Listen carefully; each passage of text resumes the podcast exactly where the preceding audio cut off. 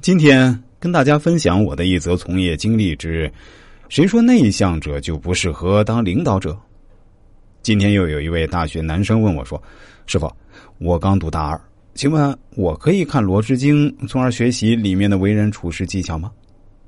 另外，请问我现在是十九岁，可以让你规划一下未来吗？我的回答是：看《罗织经》的话，大学生完全可以去了解，而且是有必要去看看的。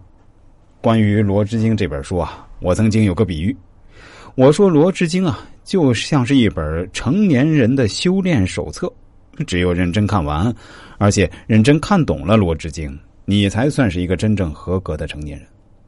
有这么夸张吗？说实话，真的有，《罗织经》绝对是本好书。另外，关于来我这里规划人生的话，理论上来说呢，是越早规划越好。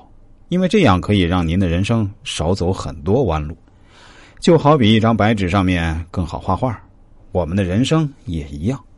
实际上，我这里确实有很多二十岁左右甚至更年轻的孩子，让我来规划自己未来的。他们要么是自己找到我，要么呢是父母推荐过来的。这让我想起多年前我曾经给一个大学生做人生策划的案例啊，是个男生，当时啊恰好是刚读大一。我记得那时候啊，我就对他说：“我认为你其实是一个很适合当领导的人，你绝对具有这种潜质。虽然我认为你很可能自己此前从未意识到，不过我希望你先不要急于反驳我，先听完我的结论。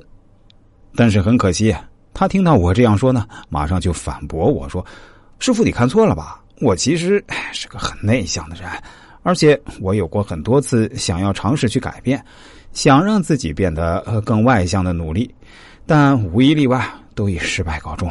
或许这就是骨子里带来的吧。而且，我认为自己的魄力不够。我不知道师傅为什么会认为我适合做领导。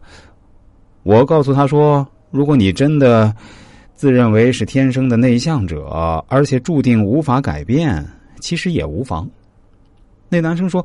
如果我性格这么内向，那怎么成为一个优秀的领导者呢？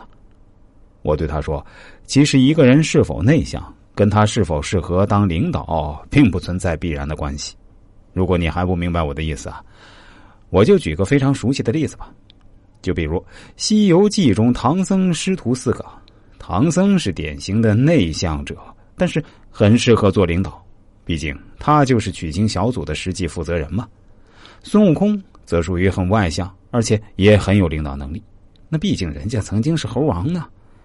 而沙和尚则是典型的内向，也没有领导才能的人。